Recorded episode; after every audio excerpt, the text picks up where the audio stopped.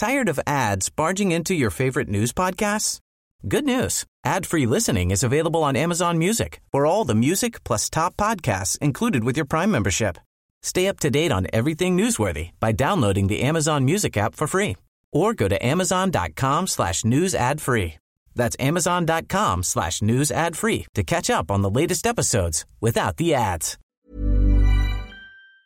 No to expanding army alliances, Chinese FM. Beijing, China will oppose the one and expansion of military alliances, its top diplomat Wang Yi said on Tuesday, the latest in a string of warnings as the United States deepens its security ties in the Asia Pacific.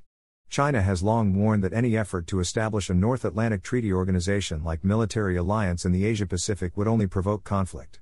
It has also suggested that the US led bloc's rapid expansion in Eastern Europe is partly to blame for Russia's invasion of Ukraine, which it refuses to condemn.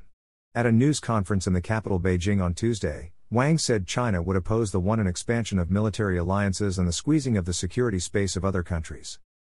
Beijing, he added, would seek to resolve differences and disputes among countries through dialogue and consultation, without specifying the nations in question in either case.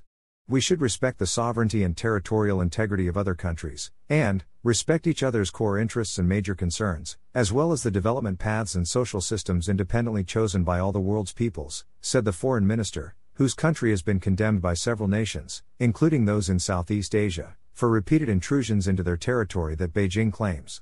Countries should reject exclusive and bloc based small circles and embark on a new path of state to state relations based on communication, not confrontation, and based on partnership, not alliance, he added. Wang also declined to confirm whether Chinese President Xi Jinping would travel to the U.S. for a meeting with American counterpart Joe Biden. The two leaders are expected to meet at an Asia Pacific Economic Cooperation APEC summit in San Francisco, California from November 14 to 16. Regarding your question about the arrangements for attending APEC, we are in communication with all parties and will make an official announcement in due course, Wang said. Wang's remarks came as he unveiled a broad program laying out Beijing's foreign policy goals for the coming years. Building a global community of shared future is the way forward for all the world's peoples, the policy paper released by state run Xinhua news agency reads.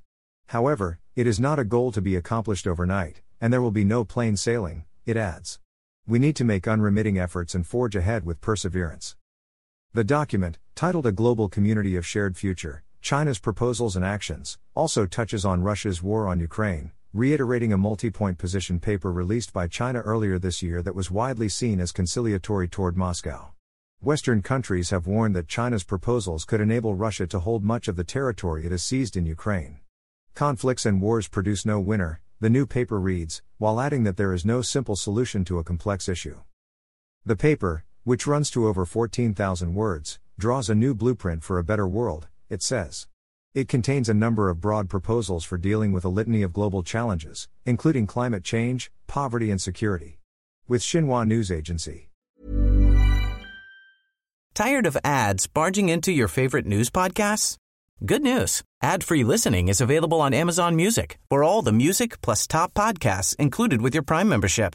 Stay up to date on everything newsworthy by downloading the Amazon Music app for free or go to amazon.com slash news ad free. That's amazon.com slash news ad free to catch up on the latest episodes without the ads.